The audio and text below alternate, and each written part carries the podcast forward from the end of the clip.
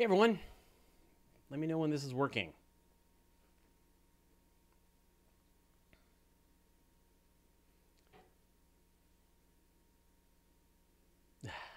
Live. We're live. And, and we exist. We, it's the best to have uh, confirmation of my existence. So, uh, bad news so far. Uh, no sign of uh, Dr. Zubrin. So, uh, he said he was going to come. Uh, I sent him confirmation information, but I didn't get a response back from him. So maybe we got the times mixed up. Uh, this is this is what happens when I do this on my own and I step away from the uh, from Nancy Graziano and the and the rest. Aw, thanks everybody. It was my birthday yesterday. So I guess it's just going to be an open QA. In fact, I already changed the title. If you see that, it no longer says uh, Robert Zubrin. But I'm going to leave the link to Robert Zubrin open, and if he pops in, then then this will switch to an actual uh, episode. So let's uh, let's get on with what's going on. First, I'll give you some news. Yeah, clickbait. Uh, I've changed the title now, so no one will think that it's an interview with Robert Zubrin. So uh, our province is on fire here in British Columbia. It's just awful, and the smoke is just terrible. And, and my phone just warned me that I shouldn't do anything extraneous outside now. So the any uh, outdoor work, runs, things like that is off. It's over. Um, but it's just it's terrible. Like you smell it everywhere. It's um, it, I've been my eyes are red. I've been coughing.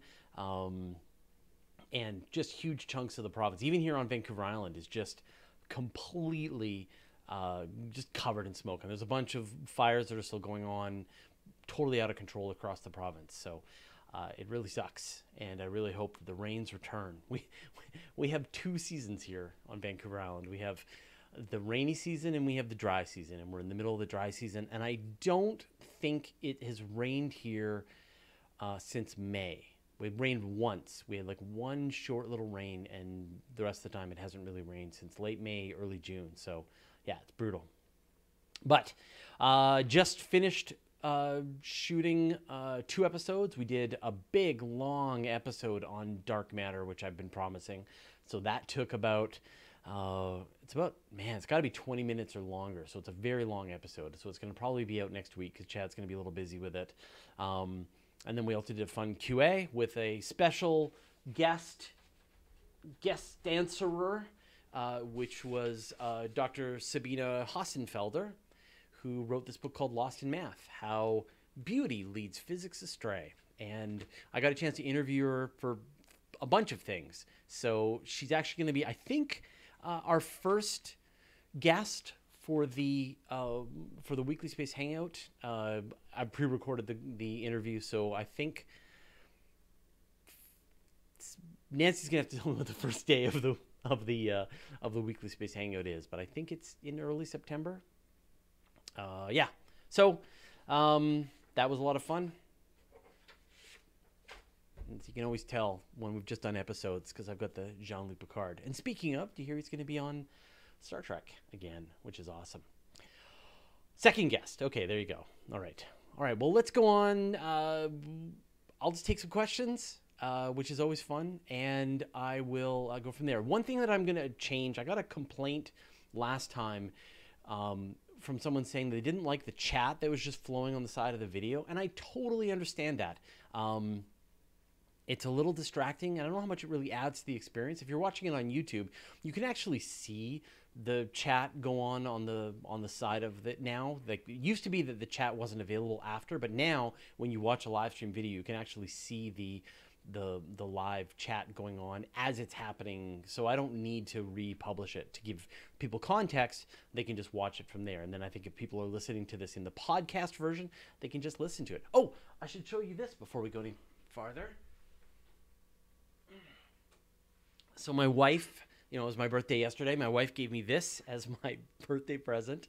Uh, it's a meteorite a big one too 947 grams so it's just shy of a kilogram over two pounds totally feel it um, so uh, thanks babe she knows exactly the most romantic present i could have hoped for i've always wanted you know, one of the big ones, one that really feels like a piece of space metal. So, how cool is that? All right. Uh, yeah, see. Um, so let's get on with a bunch of questions. Uh, yeah, so for the people who like the live chat, you can see the live chat on the YouTube. It's happening right now. And even if you watch it afterwards, you can still see the chat unfold in the same speed. So it's just a matter of not having it show up and be distracting. And I totally get that, that yeah, someone was saying that they had this really great conversation with me and Avi Loeb, and then at the same time there was just this scroll that was going on that was really distracting, and I that really hit me where my heart is. So. Uh, Bob Harkins asked, Fraser, where is your telescope located for the star party? So the telescope that we're using is in Landers, California, uh, which is near Joshua Tree, and it is this 127 millimeter apochromatic refractor from Televue, and it's a really fancy telescope. Uh, and it is going to be and has a color camera, Sony color camera attached to it. It's the same camera as the uh, the Sony A7 III for the people who have that. Now we're doing a live stream telescope somewhere else on the evening of the 20th. So I don't know if that if that somewhere on the 20th. So um, uh, should be able to find out more information for that. And I actually think it's going to be on the homepage while this is happening of that other place. So uh, yeah, um, so we're doing a bunch of tests, just doing a bunch of tests over on Twitch. Um, and then we're going to be bringing a lot of that live streaming stuff back here. There's a bit of a penalty when you do a live stream for like a long period of time. It doesn't get a lot of people watching, which is sort of what it's going to be right now. Um, so we've been doing the experiments over on Twitch. So if you want to check that out, go to twitch.tv slash fcain. That's my, my name over there. Stick a magnet to, I don't have a, I don't have a magnet. I must have something with a magnet on it. It's a great idea. I don't have one. Sorry. Uh, is it made of boomtronium? Can we link together and create a wormhole? Uh, no, but the but the thing is, like, I give away meteorites uh, to people. Um, I've given them to patrons. Uh, I often when I go to conferences and stuff, I'll bring the organizer a meteorite, a smaller one, one like uh, one like this, so a littler one. But um, and I always tell people that it gives them a superpower. So uh, now it's going to be a very lame superpower. It's not going to be like invisibility or the ability to fly, but it's going to be something like one friend, whenever he goes on motorcycle rides, he tends to have good weather. After I gave him the meteorite, so there you go. Um, let's see. You can have one, sure. Um, there actually. So here's the trick: is you can go on eBay. They're relatively inexpensive. You can get a meteorite, a middle, a metal meteorite like this, for surprisingly inexpensive. Um, and and yeah, you can get them. So I should probably do another giveaway th- to the patrons. I've got some plans uh, to do. The artist who did these posters is going to do a custom poster for uh, I think for the patrons, and so and also we're going to do some mission patches each year for Patreon campaigns. So expect that. All right, let's uh, let's hit with some questions. Come on. Uh, Jim Becker, is it true that Mars cannot be terraformed? Uh, so this is a story that came out in the last couple of weeks, and we reported on this. And this is this idea that there's just not enough carbon dioxide trapped in Mars to be able to terraform the planet. And then there was a argument on Twitter with Elon Musk. Now, Elon Musk, it's possible, has been taking some Ambien and has been doing some weird tweeting. So who knows how he feels about the whole thing? But the you know it's a it's a fairly legitimate scientist. It's just done the calculations for how much carbon dioxide there is. And I wish Zubrin was here because he would probably uh, say that it's still going to be okay for Mars. So it's still a bit of an argument right now. And but here's the thing if you go and you block the solar wind going to Mars, you will stop the atmosphere from getting blown away into space. And there's enough volcanic gas that is trickling out of Mars that it would thicken the atmosphere and warm up the planet just enough to make the carbon dioxide that's trapped at the poles um, evaporate and go into the atmosphere and thicken that. And you could get that warmer, and then that would help the um, the the water melt, and eventually you get to a point where sometimes there's even liquid water on the surface of Mars. Will you ever get to a point where there's enough carbon dioxide in the atmosphere to not need a spacesuit? That is the open question. Uh, Zubrin and Elon Musk think there would be. Uh, this researcher, and I forget the researcher's name, someone can look into it. They feel that there there isn't enough carbon dioxide, even if you released all of the trapped carbon dioxide. But the bottom line is, is that Mars, for a long time, is still just going to suck, right? Uh, at the very best, you're going to have a place that you still need some kind of pressure suit. You're going to need to have a breathable atmosphere. Uh, you know, you're going to need um, a respirator, some way to breathe. And you can't, you're going to have to limit the amount of time that you spend out on the surface of Mars. No matter what you do, it's going to be a dangerous place to to be and you don't want to you don't want any part of that so i just um and even so like all of these ideas right like let's smash comets into the surface of mars let's um uh, let's set up a huge sun shield that blocks from the surface of Mars. We can't get out of low Earth orbit right now, right? Like, let's do that. Let's go a little farther from the Earth, maybe. Maybe go to 10,000 kilometers altitude. Let's try some kind of rotating space station. So um, I know Earth isn't good enough for everybody, and they want another Earth, um, and so that's why they want to terraform Mars. Uh, but it's it's just the, the level of technology to be able to do that is just it's it might as well be magic, right? I mean, like I know it's still theoretically possible, and I've done videos about it, kind of snarky videos about it. But so, uh, man, when did I just become so jaded? I, I think I've been talking to Pamela for too long. So, Ghost World, that sounds like a job for Space Force. Again, it, it really should have been called Starfleet. Um, Grant Landing is noting that the SpaceX Crew gantry got installed. Looks pretty, but won't it just get charred Kingdom Come at launch?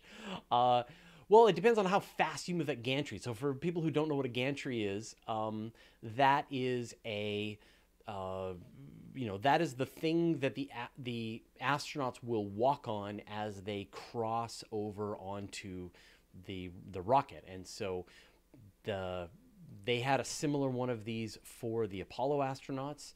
And so once the astronauts are on board, then they can they can remove all of this structure but still hold the rocket up and then move the rocket move the sort of as the rocket is starting to take off remove the rest of the superstructure so i wouldn't really worry about that right they can move all this stuff away once the astronauts are on board and then they can move it all back when the um, when the you know it, if the astronauts have to get off and and wait for another time. So.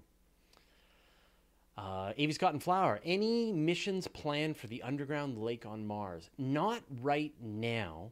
There's no specific plans to go and examine this underground lake. And this was mentioned about a, I guess about a month ago, that the European Space Agency's Mars Express spacecraft detected evidence using its radar system that there is some kind of underground ocean under the one of the, the northern poles. And you would assume if they found one there's probably others as well. So um, it's a fascinating discovery and it's the kind of thing that would be really hard to detect directly like to try and dig through the regolith to get down have to dig through potentially rock to find this stuff drill sounds like a job for out of uh, armageddon bruce willis. Um, but you would so i think it's going to be it's about the radar right? The instrument that discovered it this this ground penetrating radar they need to take a better um, uh, ground penetrating radar to come back to Mars and examine more thoroughly. And so I don't know of any plans right now to do this, but I'm guessing based on this discovery, people are working on plans to send a better one now. They're sending a, a radar system like this to Europa as part of the Europa Clipper. And actually, this was a fairly controversial idea to send to to Europa because the essentially the the power demands for one of these ground penetrating radars is incredibly high, and so it needs to go, you know, it takes away from a lot of other science that the spacecraft could do. But I wouldn't be surprised if another spacecraft is sent with a much better instrument to try and look into this a little better. So, um, someone asked me to explain relativity easily. No problem. Um, explain to me relativity in a simple way. No problem. Here you go. Light always has to move the speed of light, no matter how fast you're moving. So if you're moving close to the speed of light and you see light, then light still has to move faster than the speed of light. And the only way for that to be possible is for time to change so that you, your amount of time that you experience aligns that you can still see light move at the speed of light. And that's that's really the heart of it is that every time you're going to be seeing the speed of light, it must always be moving at the speed of light, no matter how fast you're going. And it's time that that uh, that gets impacted. All right. Well, so there's a bunch of questions there. Apologies uh, if I do miss your question and then I ask for more questions. It's okay. Go ahead, post your question again, but don't spam your question. Anyway, um, let's see. George Lancaster asks, "Can a Bussard ramjet be practical if it uses the CNO fusion cycle?" Uh, you know, the Bussard ramjet. Like we still don't know if we can make fusion go, right? Uh, the sort of the most, the biggest fusion engine that's going to be in the works right now is uh, the biggest fusion reactor is the one at uh, the ITER. And I think they're going to see first fusion in seven years, which is pretty soon. So then, if we can make fusion go, then people are going to have to figure out how to make fusion work in a um, smaller size, right? Something you could put on a spacecraft. Then the question is, can you extract your hydrogen fuel from from space itself? And can you turn that into a fuel source that will work? And then which is going to be the fusion reaction that's going to be the one that works the best? So there's a pile of unknowns right? Um, and and so that's what we need to figure out um, is what can we make fusion go can we make it small can we put on a spacecraft can we bring in the fuel to be able to keep the refuel if we can do all those things then potentially yeah uh, Yamageshi-san, do you still train? Is your injury still a problem? Uh, yeah, I blew my knee out about four months ago. It's way better now. I'm still taking a little easy, but I'm going to be going back to lifting in the next week, two weeks. I got a lot of travel too, which sucks. So, um, Avis Cotton Flower, is the U.S. government finally producing plutonium 238 again for missions? Uh, yeah, so just in the last year or so, two years, um, NASA has been approved to use plutonium for its for the um, the RTGs, right? The radioactive isotopic uh, thermoelectric generators. So these are these decaying chunks of plutonium. I always say isotopic, isotropic. Anyway, uh, these are the chunks of plutonium that are that are decaying and they give off a ton of heat. And then they use thermocouples to pull the heat out and turn that into electricity. And for a little while there, the Department of Energy was limiting the amount of these that NASA could use. And so NASA had to change the number of missions that were going to use these RTGs. Curiosity has one, New Horizons has one but there was a class of missions that would have worked really well to use these that they couldn't. And now the those everything's been cleared up. More of the stuff is under construction, and more of these missions are going to be able to use these these RTG reactors, which is a great idea. Um, Esuli, what do you think about the new Stratolaunch rockets and space planes? Um, so there's uh, two things, right? The Stratolauncher um, is the one is going to be the largest airplane ever built. I've got to show you a picture. I was meaning to to do this more. Um, so the Stratolauncher is is being funded by Allen, Paul Allen, I believe, um, and it's a monster. I gotta. It's a monster airplane. I gotta find you a great shot of it, um, and it's going to carry huge rockets under underneath like pretty large Pegasus rockets, I believe, really big rockets.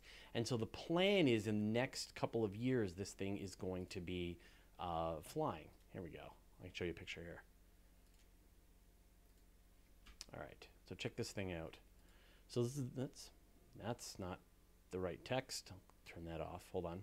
Okay, so that's the strato launch. and so what you've got here is you've got the these two uh, huge aircraft, one with the pilot area, and then a really legitimate rocket underneath, and then you've got and it's going to be the biggest airplane. And so we're right now they've been doing tests of this thing just on the ground. Uh, on they've been driving it back and forth on the um, on the, the on the runway, seeing how fast they can make the thing go. The next step is sort of um, how can they actually do some flight tests? And so we're going to expect to see some flight tests of this in the next year, and probably some full rocket launches within the next couple of years. Uh, is it a great idea? I don't know. Um, people are saying my audio level is a little low. You can turn the volume up. I can turn my volume up a little higher too. I tend to to turn it down just. Let's see. I'll go up to regular here. Um, just so I'm the same sound as the guests, but there, it's a little louder now. Um, anyway, so so is this the way of the future? My feeling is that it's probably not. Um, SpaceX with the reusable spacecraft has you know being able to reuse the first stage of the rocket has just made a much more simple whole launch system the rocket takes off the rocket lands close to its launch pad they drag it back to the to the, you know to the launch pad they refuel it and the things launch again and the the new block 5 variant of of the SpaceX Falcon 9 is designed for reusability as much as possible. Um, the man, so what's the? Uh, they've just done the first uh, time they've reused a Block Five has just happened, and they're going to try a third launch of this rocket for the first time. The first time the final, the fifth version of the rocket is being used for the third time. Anyway, um, so I really think that that's they've cracked it, right? It's a better idea than single stage to rocket, single stage to orbit. Uh, and so this thing with the Stratolaunch is a very complicated system. You got to take this rocket, you got to put it under your aircraft, you've got to fly the aircraft. It's got to um, the rocket's got to take off. You're constrained at how big of a rocket you can have. The airplane's got to come back and land on on the runway, and then you got to refurbish the system and then bolt another rocket onto it. While with SpaceX, these things are going to be landing close to the launch pad and getting refueled. But I think the real magic for SpaceX is when they get something like the BFR, where both stages of the rocket are fully reusable. At that point, there's no other, nothing can compete against a fully reusable rocket. And such a thing has never been built before. I mean, if SpaceX does manage to pull it off, and I don't think it's going to happen um, next year as planned, it's going to take a while, I think, just like the Falcon Heavy took a while. But if they figure it out, then it's going to be. Uh, and I, so you're saying, so John Wind is saying, silly, nothing can be better than SSTO. But no. Uh, and the problem with a single stage to orbit is even if it is the best that it can be, the amount of payload, just to the laws of physics, is really tiny compared to what's something like the BFR, where it's a staged rocket. The whole point of a staged rocket is you you dispose of the of the fuel tank and the engine when you've used up all the fuel that's in that component and it allows for much heavier rocket launches. And up until this point, the problem is that the rockets have been thrown in the garbage.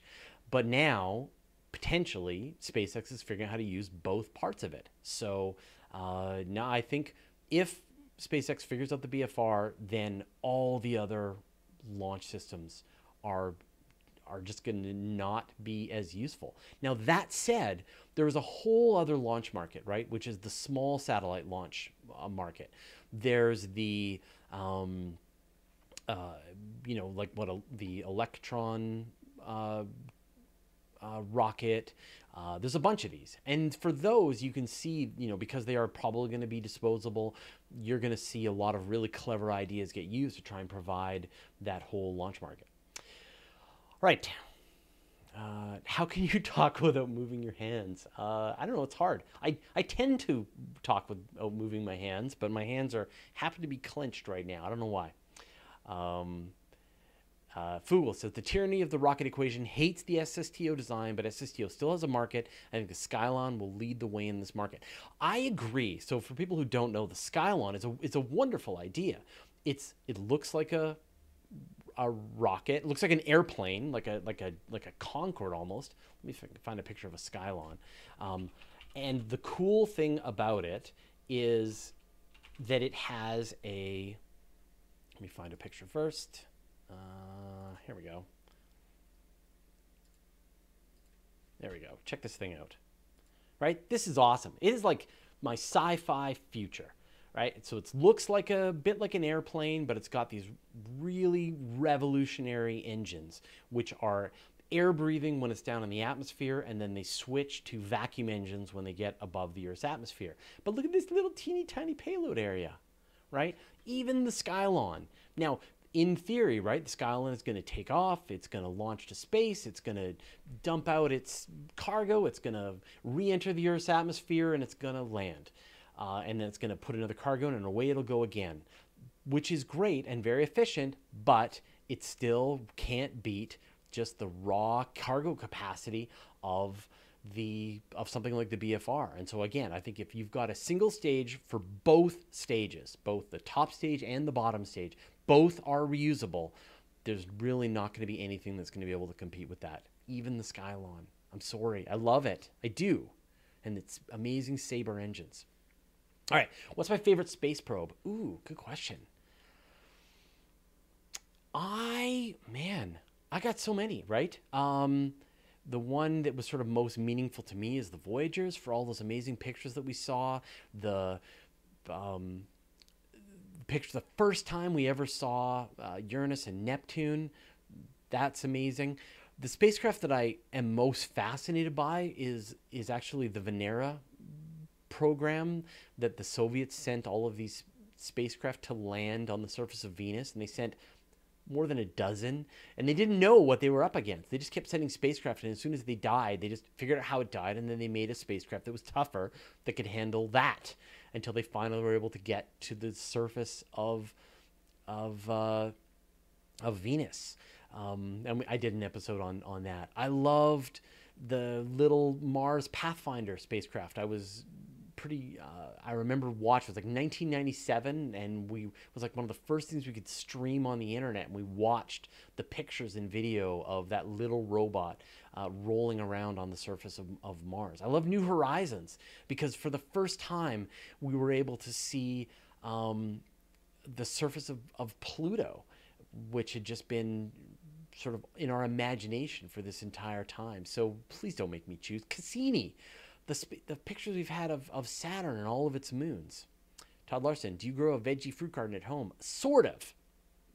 My wife is a nature photographer and she takes pictures of bugs. And so we have the weirdest garden um, designed to bring in as many bugs as possible. So we have a pretty great garden, but it is a lot of choices of, of uh, flowers and plants and things that most people like a ton of parsley because bugs really love the parsley. So um, uh, yeah. So sometimes you'll see pictures of, of, of our garden.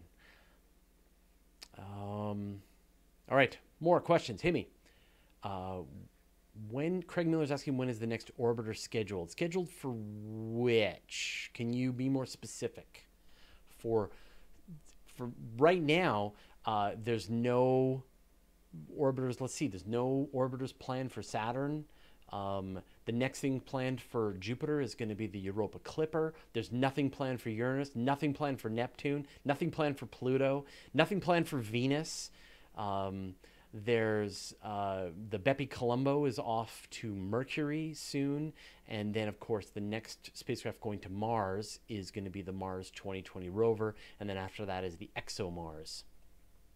There's, yeah, but nothing to to a lot of those places, which is really sad. Um, you want to, uh, Reha Faraz wants to know my top 10 space movies. I, uh, I don't have, Ben Kill asks, yes, Meteorite. totally. Check it out. Um, uh, I don't really have top 10 space movies. Um, I've, I've seen so many space movies. I can't even, like, I loved The Martian.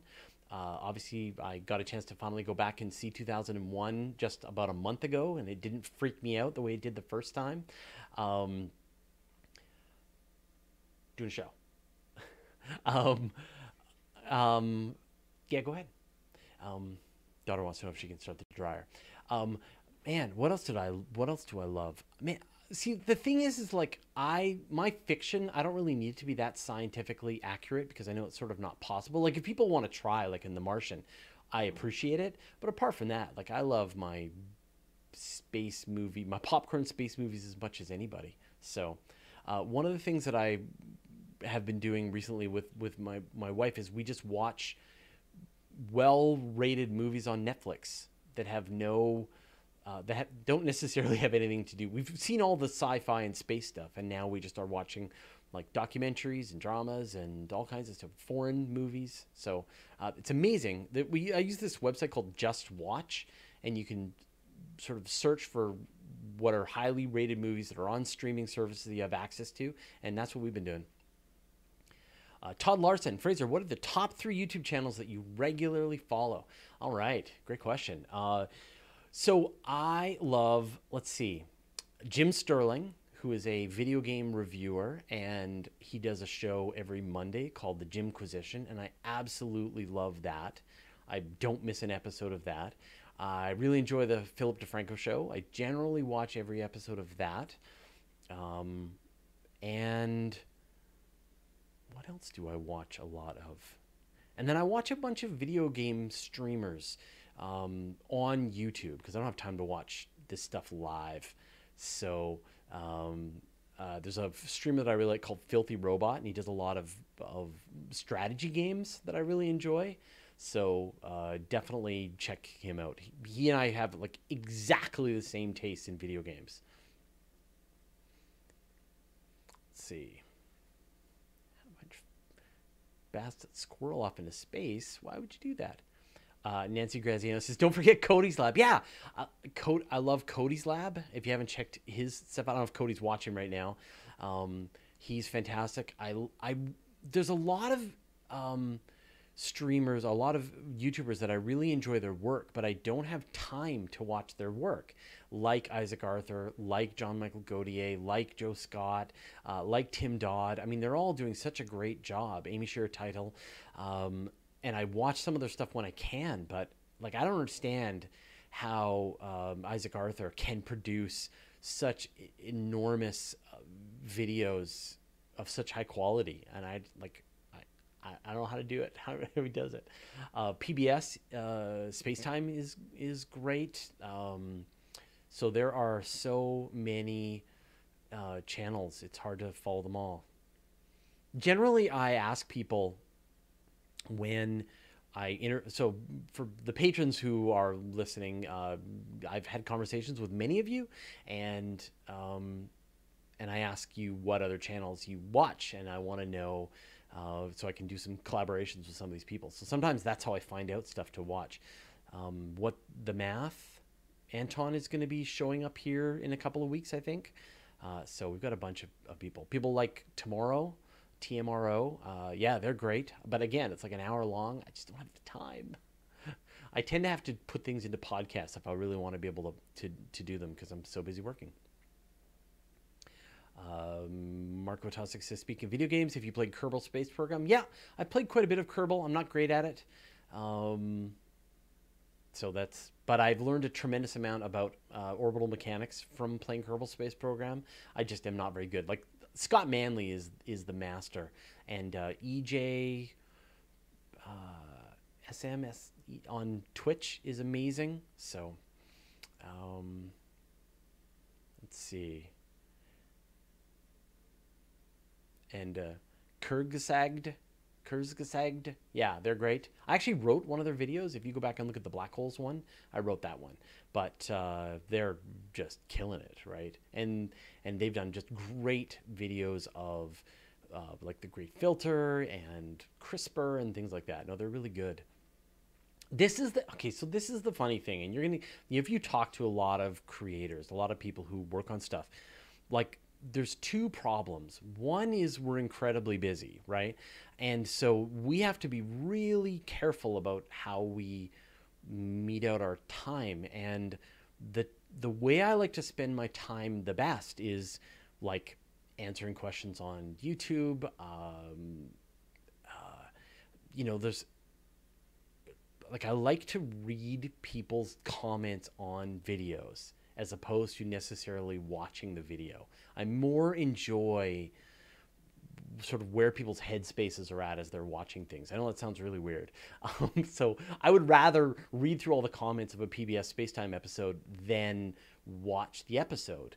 Um, and part of it, that's sort of half of it. And then half of it is like, you don't want to get influenced by other people's ideas. Um, you saw what happened. I don't know if people have been watching what's happened with IGN. There was an editor on IGN who was um, who got caught plagiarizing other people's videos, and like, I mean, it was shameless. But but even just the the the way you crack into a a concept and try to break it down if somebody has done a good job of that, that kind of gets into your head. And so I really try to avoid seeing the people who are directly covering the same kinds of stuff that that I do because I don't want to be influenced. And so in many cases there's a few episodes of of stuff from uh, from Isaac Arthur and from other people and I can't watch them because it's so close to a topic that I'm going to cover. I have to wait and then I cover it, and then I can come back and and watch it. So that's uh, that's how I that's how I roll. What's the best comment I've ever? I don't know. I I read so many comments. It's uh, and it I like much like to your all credit. The comments on the channel on our channel is so great. Like you you compare it. Like you do go to other people's channels, and it, sometimes you just want to poke out your eyes. YouTube can be so mean, but the comments on this channel and some of the other people we talked about, you know, Isaac Arthur and, and Joe Scott and all that, it's, it's great. And it feels like it's this island of civility in this vast YouTube of, of uh, sort of reactions and anger. So, um, what's your opinion on content creators getting banned? Not if you agree with their point of view. YouTube I really am a big believer in that that freedom of speech ends with private platforms. So I think YouTube is ha, entirely has the right to kick a person off if they are violating their terms of service for whatever that is, right? You wear a black t-shirt, they will throw you off the platform. It's up to them to decide. And I think that's totally fine. Um, I and the way I sort of deal with that, like like I've run discussion forums in the past, and it is there's just like people who come on to destroy the community. They're actively trying to make things worse. And you need to show them the door. You need to ban them. You need to get rid of them because they will bring the whole community down. And they don't get a freedom of speech, right?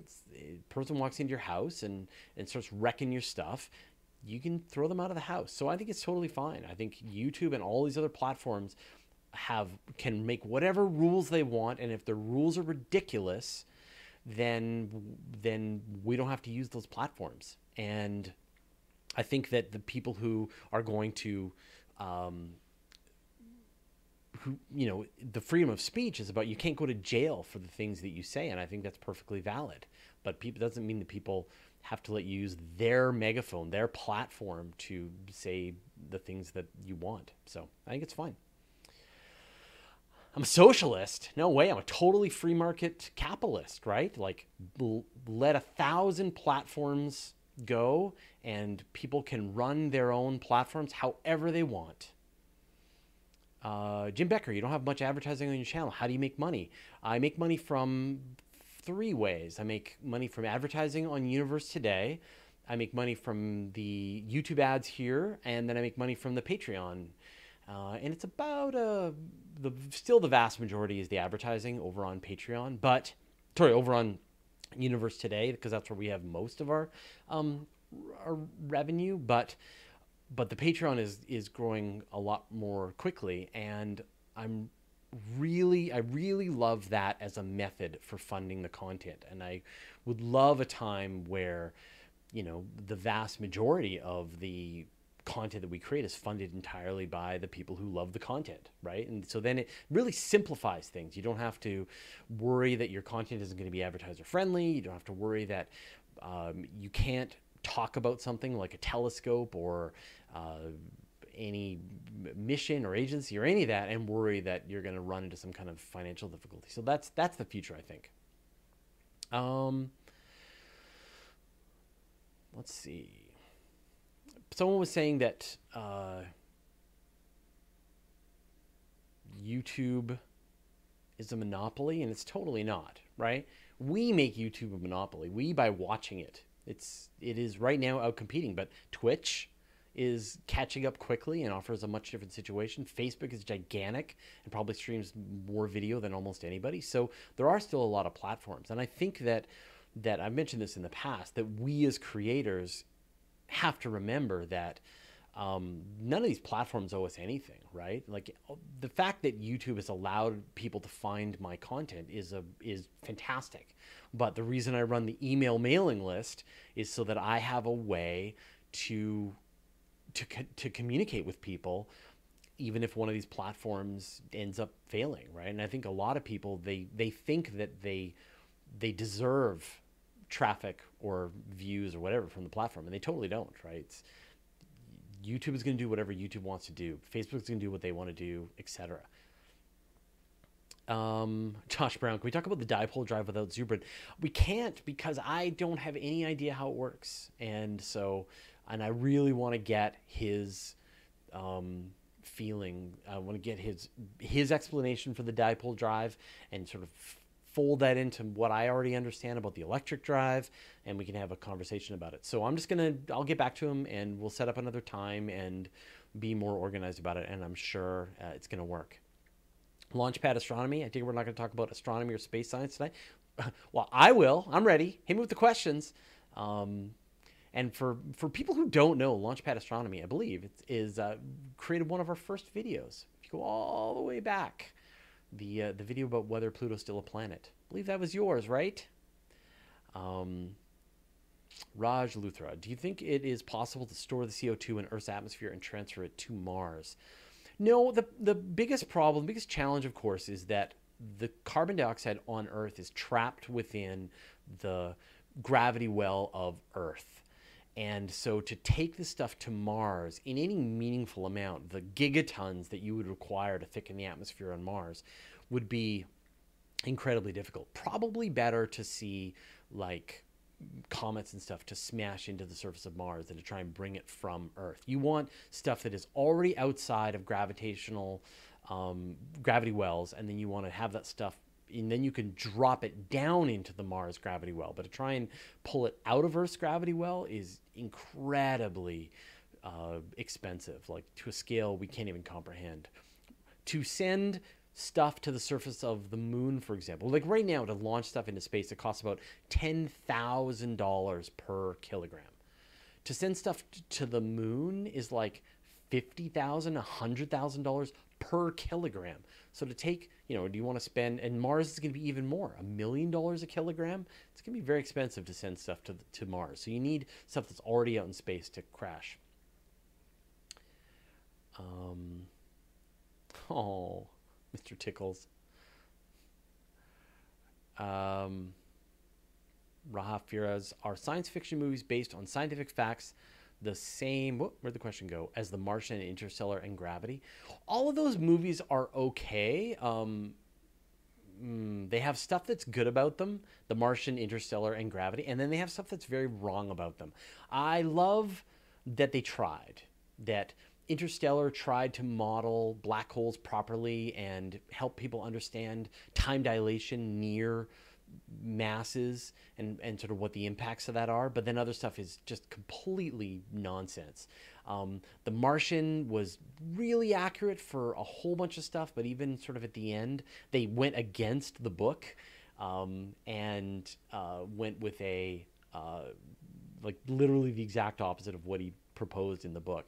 And Gravity had a bunch of problems as well. So um, I'm fine with them trying and trying to be as accurate as possible to help people understand.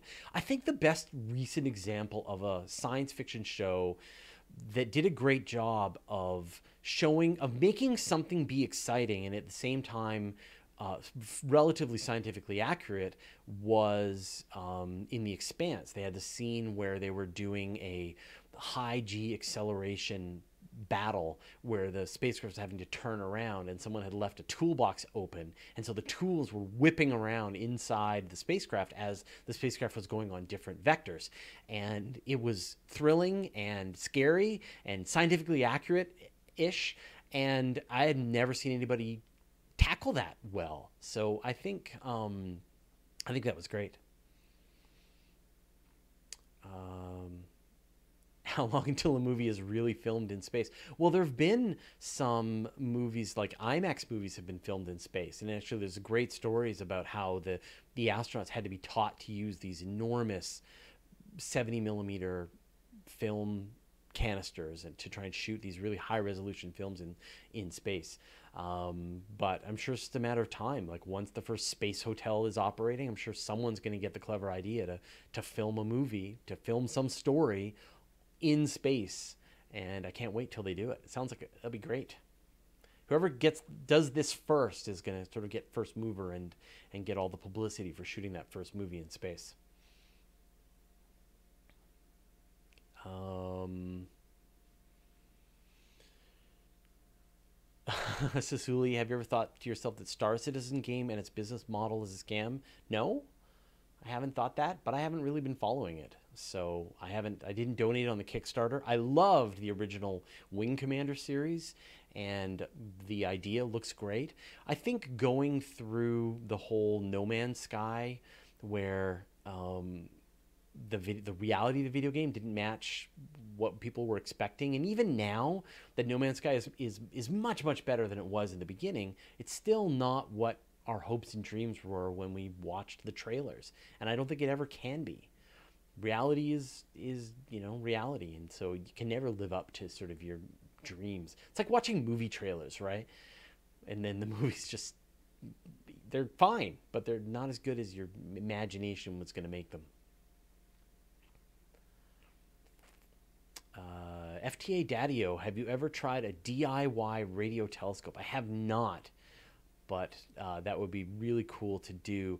Uh, i've talked to um, uh, some radio astronomers or some projects that you can do to actually you can sort of take apart old uh, satellite dishes and you can turn them into your own DIY dishes. And people also do like flat radio telescopes. So there's some really interesting projects out there on the internet that you can go and build them on your own if you if you want to. Um, it's a pretty cool idea. Jameson 1776. Fraser, do you think that ground based telescopes and adaptive optics will make space based telescopes obsolete? Uh, no. Um, there's a bunch of reasons why. So the first one is is that I mean the the we just did this episode on adaptive optics, which I'm sure that sort of got that into your into your brain, um, and the capabilities of the Very Large Telescope are now better than the capabilities of the Hubble Space Telescope. So a telescope that's built here on Earth and just reached it now is better than a space telescope that has been operating for 28 years. So you can see that still space telescopes have their place.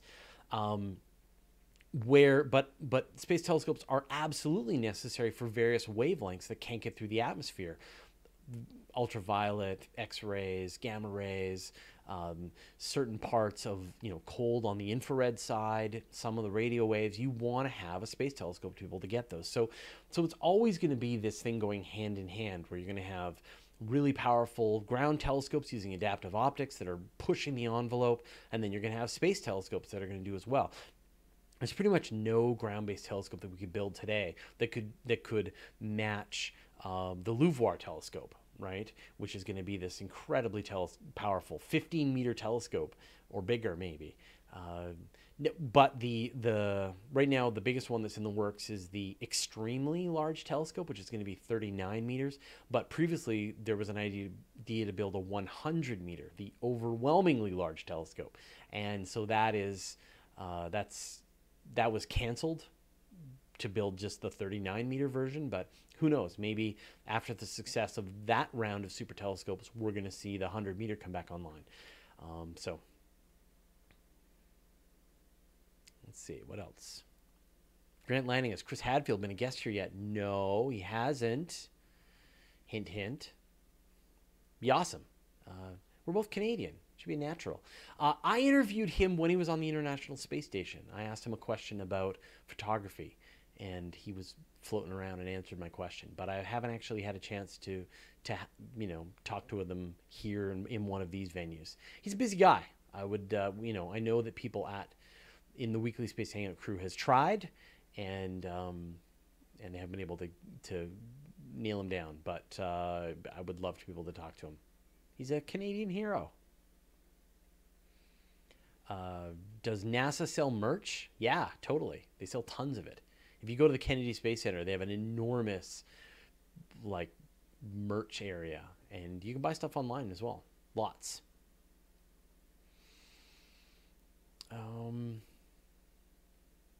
see. Any other questions? So let's see. Launchpad Astronomy is saying that OWL might have worked, but not a guarantee. Right. So one of the reasons why they delayed it or put or canceled it was that they just weren't sure if it could be structurally possible to build a telescope that was 100 meters across. So they're going to try with 39 and then see what happens. Um, let's see. Any more questions?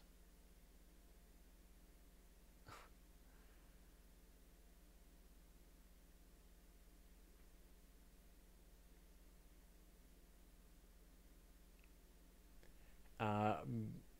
Yo, oh, your name taken. Uh, are your kids and family interested in space? They like it okay. Um, they like to go see meteor showers and see the auroras when it's happening. They like to look through the telescope when I set it up. Uh, they like their space movies okay, but they're not like crazy for space the way I am. So uh, they, they have their own interests video games, uh, emo 2000s bands, things like that. Hillary Real POTUS, uh, which scientist would you like to meet, past or present? I mentioned this in a question show, I think. I'd love to meet Galileo because he was the first person to point a telescope really into space, and, and he immediately had a million questions about what are the moons around Jupiter and what are the these ears on the side of Saturn and why what's going on in the Milky Way and why does Venus go through these phases and he was studying the world around him scientifically and I would love to just chat with him and answer his questions. I'm sure it would be a it would be an amazing question show to hang out with Galileo and I think he was such an original mind when you think about the the all of the different physical phenomena that he was looking at and thinking about and trying to understand them. And it was uh, just amazing, just amazing story. Sounds like he, you know, was, uh, and he sounds like, I don't know, like, it's hard to explain, but he sounds like he was a hard person to know or to get along with. That he was perfectly willing to to push people uh, who he worked with kind of to the breaking point, like the church and things like that. Even though I think they gave him a lot of chances because he just needed to get the information out and he wanted to to be right. So um, yeah, fascinating guy. I would love to talk to Galileo. Galileo's mind went boom. I don't speak Italian, so I would need a I would need a translator. Uh, yeah, Fraser and uh, Neil deGrasse Tyson could nerd out over Galileo. He would think we were all witches. I don't think he would. I I don't think so. Todd Larson is saying that Galileo would think we were all witches. I don't think he would. Right? Like I think that that we would have the answers for him. I think he would just keep asking questions. Like I think uh, Newton would be tough to talk to, but uh, yeah, I would love some of you know some of those people that were just so curious it's that curiosity that I I find so fascinating. And uh, those are the kinds of minds that I love to spend time with is when people are curious about the world around them and they have a pile of questions. And because I do. And it's really fascinating to have those kinds of conversations with people. Raj Luther, am I going to the International Astronautical Congress? I'm not. Pamela is, I believe, uh, but I'm not going to that. Uh, it's it's tough to to travel, and it's a really it's been a rough travel season. I just came back from Australia. I've got a trip to Seattle coming up, um, and then I've got a trip to Illinois, and then a trip to Florida, and then so. Um, and they're all kind of back to back to back, and it gets a little exhausting. So, um, I, the weird part, like I used to travel to a lot of these astronomy conferences, and I found that it was hard for me to do any reporting at the conference. It's much easier for me to do all my reporting back at home. And so um, I, I, love to go to conferences to meet people, but they're really bad to do any actual reporting.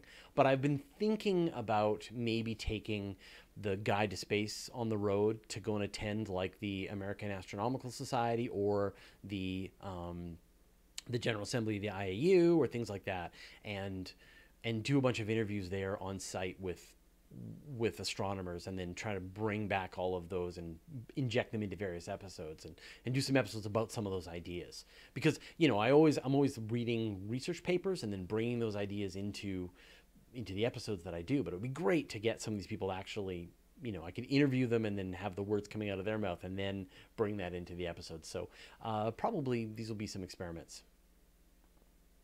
Uh, I've got about two minutes left. So again, um, a two-hour show, no no guest commitments. Um, so again, I apologize. No sign of Dr. Zubrin, but I will chase him down. He's he's he's always been happy to do interviews with me in the past, and I know he's trying to get the word out about the the dipole drive, and I'm happy to be uh, to help him out. Um, Eric one. Oh, last question. I think. What are the odds? Am I giving opportunity coming back to life? Um, I think opportunity is dead. But, oh, my wife just howled in misery. Um, yeah, I, uh, but, you know, uh, it was a really bad storm and opportunity was already really old and its battery was already, you know, only in the 80% efficiency or 90%. Like it was, so, uh, it's going to be a hard thing for them to find it. And if it cooled down for too long and its electronics got cold and its battery got cold, it won't be able to come back. So I I wish we hear from Opportunity. Um, and don't quote me. I mean, I'm just like I have no idea, but um, you would hope that we'll hear from it soon. All right, well, I'm going to wrap this up. Uh, before I do, I want to give a big thank you to uh, the Weekly Space Hangout crew, moderators, of course. If you want to be part of this amazing community, uh, bring new guests into the show, go to wshcrew.space. Um, and I will uh, nag Dr. Zubrin, and we'll uh, we'll hook this up for another um, for another time. Don't worry. And like I said, uh, Anton from uh, What the Math is coming in a couple of weeks. Um, but let me know what other guests you want. So uh, keep them coming. All right. We will uh, see you all next week. No plans. See you later, everyone.